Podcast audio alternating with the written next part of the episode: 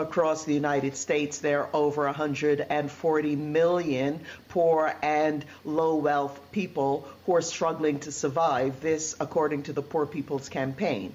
Among those 140 million, are black people and other communities of color that are disproportionately impacted by the wealth divide. But the vast majority, if you would believe this, are white people. In relative terms, Native Americans and Alaska Natives have the highest poverty rate of any racial group at 26.2%. Black people have the second highest poverty rate at 22% and Latinos have the third highest poverty rate at 19.4%. The racial wealth divide is also gendered, with women and our children bearing the brunt of poverty. Indeed, 73% of the poor are women and our children. Households led by Native American women at the highest poverty rates at 42.6%, followed by those headed by immigrant women at 41%, uh, headed by Latina women 40.8%, and black women at 38.8%. Meanwhile, cuts in federal housing assistance and affordable subsidized housing since the 1970s have contributed to rising structural homelessness. This and the gutting of the safety net, in particular, Clinton's welfare reform bill. A government survey of people who were homeless in 2017 found that 41% of them were black, 22% were Latino. Furthermore, even under the Affordable Care Act introduced by former President Barack Obama, about 31 million people in the United States remain uninsured, including 4.6 million black people and 10.2 million Latinos. Also, among those who graduate from college with skyrocketing student debt, a majority are women and people from black and Latino communities. Among for profit college students, 64% are women and 52% are people of color. This, according to the Institute for Policy Studies. And to top it off, many communities of color are in other forms of crippling debt that they'll never be able to pay off and have no wealth to their name, including the value of the family car. 19% of all U.S. households, about 60 million people, 30% of black households and 27% of Latino households have zero wealth or their debts exceeded the value of their assets. As the racial wealth divide in the United States continues to widen, economic and political policies continue to favor white people over people of color, including in the tax system.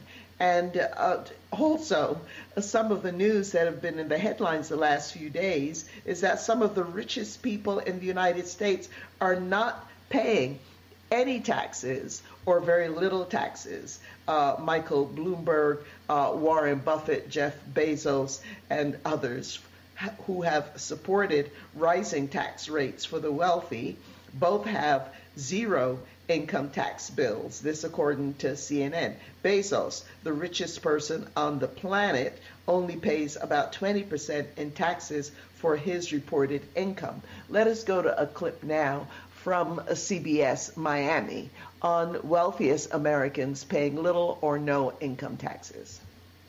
The majority of us see the line item right in our own paychecks, but the wealthiest Americans are legally paying little to no income tax. Yeah, a lot of people don't like this. That's according to a report in ProPublica, which obtained IRS data on the ultra rich, like Amazon founder and former South Florida resident Jeff Bezos. CBS 4's Elise Preston shows us how the other half dodges the tax man. When most of us get paid, so does Uncle Sam. You're really taxed a lot you're taxed more than you should be, probably. But nonprofit investigative journalism organization ProPublica obtained never before seen IRS information and found the 25 richest Americans sometimes paid little or no federal income taxes. That includes Warren Buffett, Elon Musk, Michael Bloomberg, and Jeff Bezos, now the richest person in America. He paid no federal income tax in 2007 and 2011 their way their wealth builds, they are outside of the systems. The ultra rich can trim their tax bills through charitable donations or by avoiding wage income. They choose when to take income. Sometimes they don't take income at all, they don't take wages. And uh, it's only taxed when they sell, and they often don't sell. They borrow to fund their lifestyles. None of this is illegal, which begs the question Does Congress need to change the law? I do believe they should, yeah. And I believe they should overhaul the whole tax system. It is ridiculous that the wealthy are not paying taxes, and we're paying all of the taxes. President Biden has proposed higher taxes on the rich, including raising the capital gains tax. Both Warren Buffett and Michael Bloomberg responded to ProPublica, saying they support an increase in taxes on the wealthy and donate much of their wealth. Elise Preston, CBS News, New York. The IRS is investigating the source of those leaked tax documents. Right. Well, they're focusing on the source of the documents, and we all, others of us, are concerned about how little some of the wealthiest pay in taxes. I'd like to welcome our guest, Dedrick Asante Muhammad, who joined the National Community Reinvestment Coalition in January of 2019 as the Chief of Race, Wealth, and Community. Currently, he serves as Chief of Membership, Policy, and Equity. During his tenure as Chief of Race, Wealth, and Community, he oversaw Fair Housing, Fair Lending, and Women's Business Center of DC the National Training Academy, the Housing Counseling Network, and started the Racial Economic Equity Department. As Chief of Membership Policy and Equity, Dedrick oversees um, the membership organizing research policy.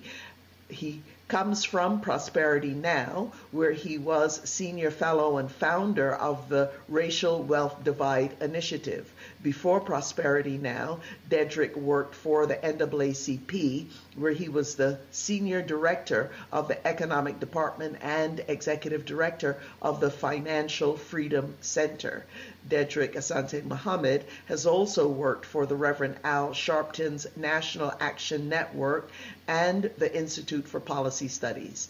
He serves as chair of the board of Beyond Savvy, an organization focused on financial empowerment for the justice and justice for the impacted. He sits on a variety of advisory boards, including Advancing Black Strategies Initiative, National League of Cities Racial Wealth Divide Initiative, Financial Health Networks Pulse, Landis, and Better Markets. Really busy guy there, Dedrick. Asante Muhammad, welcome. Thank you, thank you. And it's Dedrick. Okay, thank you for that. Dedrick Asante Muhammad. Yes. Right. Okay. And so, Dedrick, tell us, I mean, we saw the numbers in, in the intro that I gave. I talked about the stark difference in the wealth uh, gap between black households and white households. White households, $189,000, and black households, $24,000, 100. Um, give us some of the key reasons you think this exists. Dedrick. Yeah, and I just want to thank you for that uh, thorough breakdown in the beginning. It was a great breakdown of racial economic inequality uh, in the country.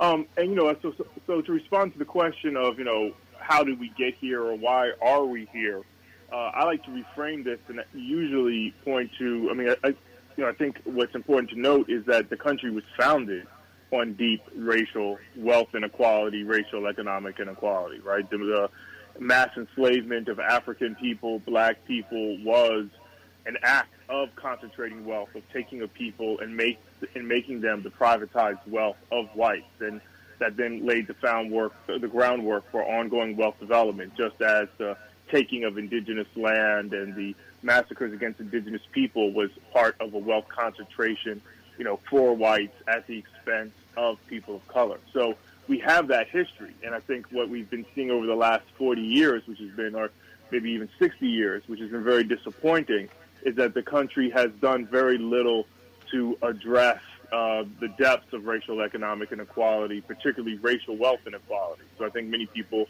think of race relations, they think, well, well, you know, if they recognize there's inequality, they might think, well, we're not where we want to be, but we're getting there. But in terms of racial wealth inequality, no, we're not getting there. We're not bridging it. It's actually growing in terms of total dollars, and we need radical changes in policies and approaches if we're going to finally get the country off the path of ongoing racial economic apartheid. Right. And what about these measures that uh, President Biden outlined? He outlined them, announced them when he was in Tulsa, Oklahoma for the 100th anniversary of that massacre of black people that happened there uh, by white, I call, say, terrorists. Um, they say white rioters. Um, you know, it's been criticized for as uh, not enough. Uh, your comments on tell us what he has proposed and why do you think much more is needed? Yeah, he had two primary proposals in his uh, speech uh, talking about the Tulsa massacre.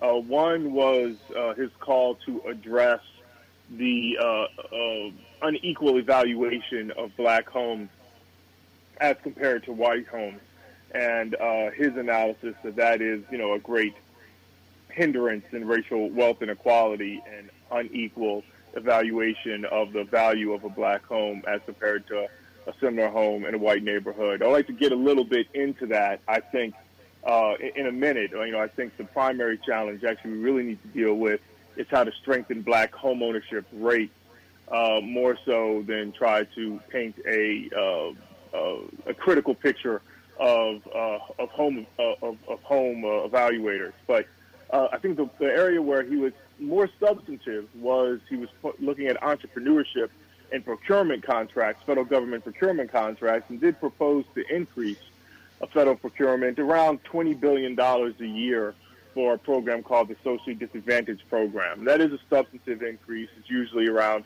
56 billion uh, spent in federal procurement dollars for socially disadvantaged businesses, which are almost exclusively people of color businesses. So I think that 20 billion dollars is positive. Uh, you know, I think the question and the critiques that many people have is this is not a agenda that holistically deals with racial wealth inequality or racial economic inequality. If it was a speech on how to strengthen uh, entrepreneurship or how to strengthen uh, federal procurement uh, uh, for uh, minority entrepreneurs, that would be one thing, and I think he could say he made a substantive proposal.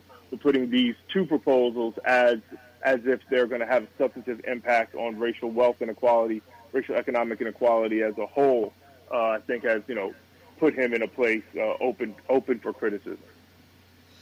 Right, and I mean, you're absolutely right on that. I mean, when you look at the fact that uh, looking at who the poor are in the United States, the rise in, in homelessness, increasingly uh, women and children, the rise of um, in mass incarceration, and with single mothers being the fastest growing numbers of people uh, going to prison. And, and a lot of that has to do with crimes of poverty. Of course, the opioid epidemic has also uh, led to that. But you see this you know, with what's going on, on on Capitol Hill, it's like all of we are one. We're all on the same page. Well, no, we're not. Just if you look at those uh, those numbers, so black home ownership is uh, vital and important and needs to be promoted. And um, Biden seems to be, he says he's setting aside $10 billion of infrastructure funds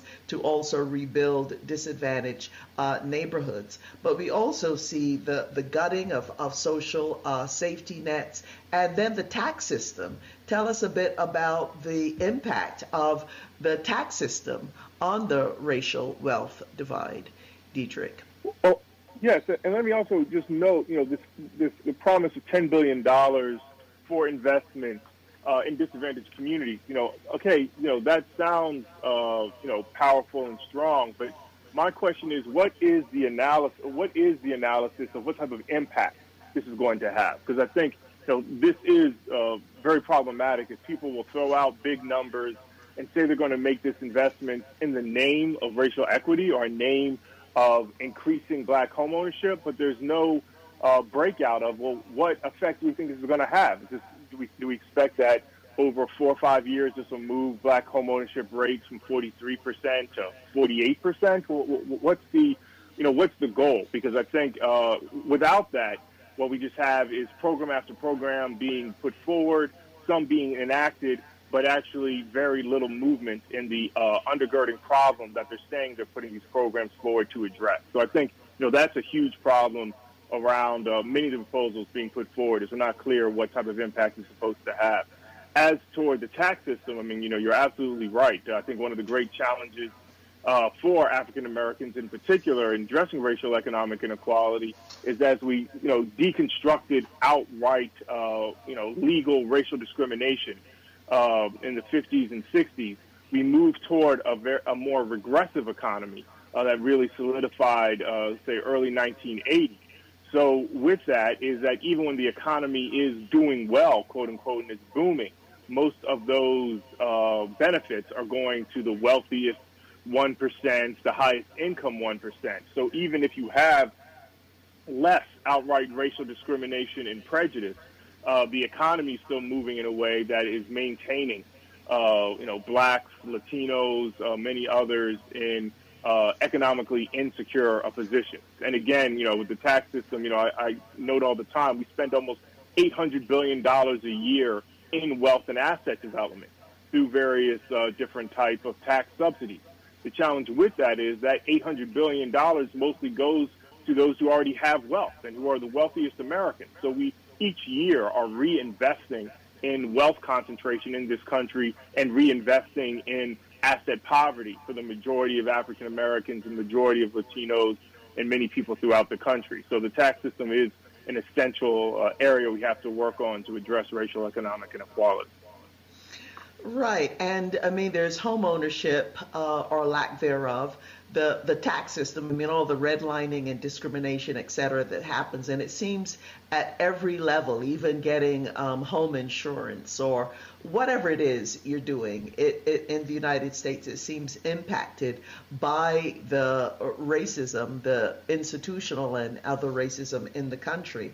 Um, but in addition to home ownership, you also see that black families in the South who have lost so much uh, land, um, according their 12 million acres of farmland, uh, mostly from the 1950s onwards, and and we see that there's been a push and some uh, progress on the part of uh, President Biden in terms of uh, some funding. Uh, for black farmers, of which roundly criticized. Uh, but before we have to wrap up, uh, Diedrich, I'm wondering, you know, there are a lot of people who will say, well, you know, it just tells you these black people, they're just not picking themselves up by the bootstraps or other people of color, um, because that explains um, why the median wealth for white households and black households such a great difference. Now, you and I know that that is far from the truth. But what are some of the measures, Dietrich, that you think need to happen to uh, go, uh, perhaps not resolve the issue entirely, but certainly start to chip away at it. Dietrich?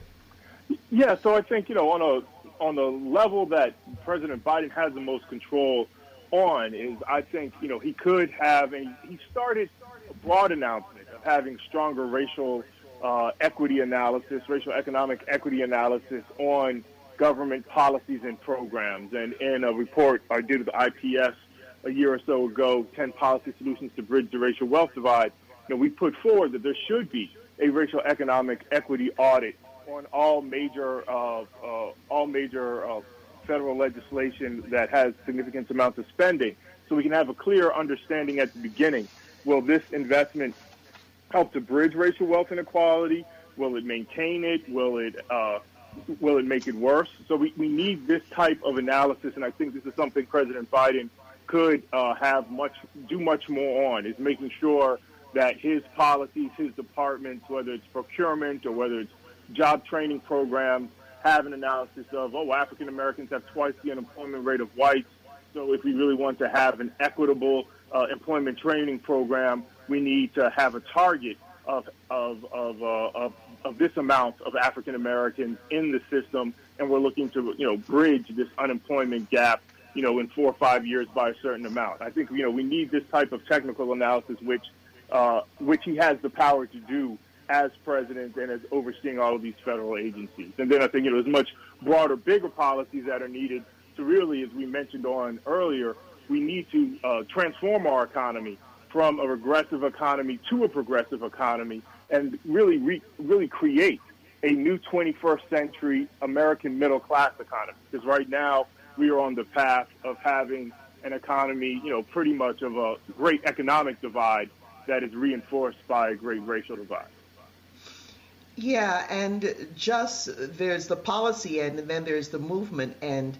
Uh, just recently, the Reverend William Barber, who is a joint coordinator of the Poor People's Campaign and National Call for Moral Revival, he's called for a restructuring of U.S. policies to root out uh, poverty um, and racism, starting beginning from the bottom up, and he's calling for a third uh, reconstruction. So, you know, and, and there's apparently been a resolution introduced into Congress, which is non binding. It is a resolution, but really calling for that. But it seems as though he is saying that there needs to be a, a complete overhaul. And he also speaks uh, quite a bit that although disproportionately uh, people of color are impacted, uh, by poverty that if just on the basis of numbers you look at it, it is not only an issue for black and brown people, but that there are a lot of poor white folks as well.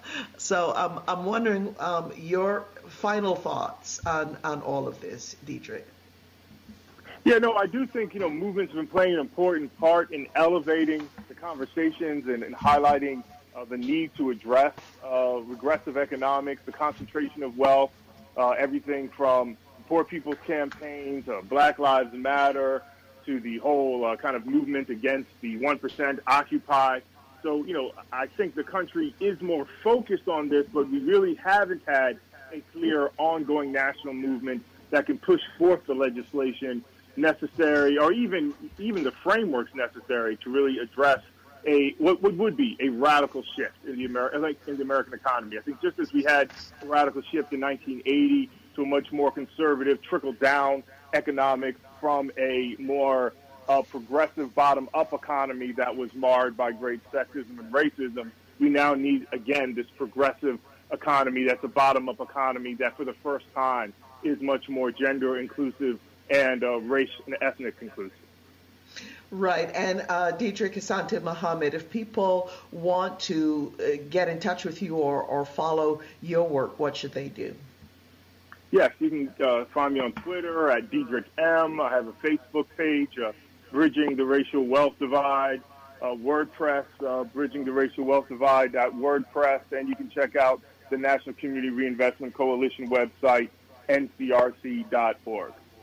Okay, well, Diedrich Muhammad, thank you so very much. We'll have you back because um, it's, you know, for a lot of people, just wrapping our heads around these economic issues can be quite a challenge. So we appreciate you taking the time to join us. Thank you. Uh, thank you for having me.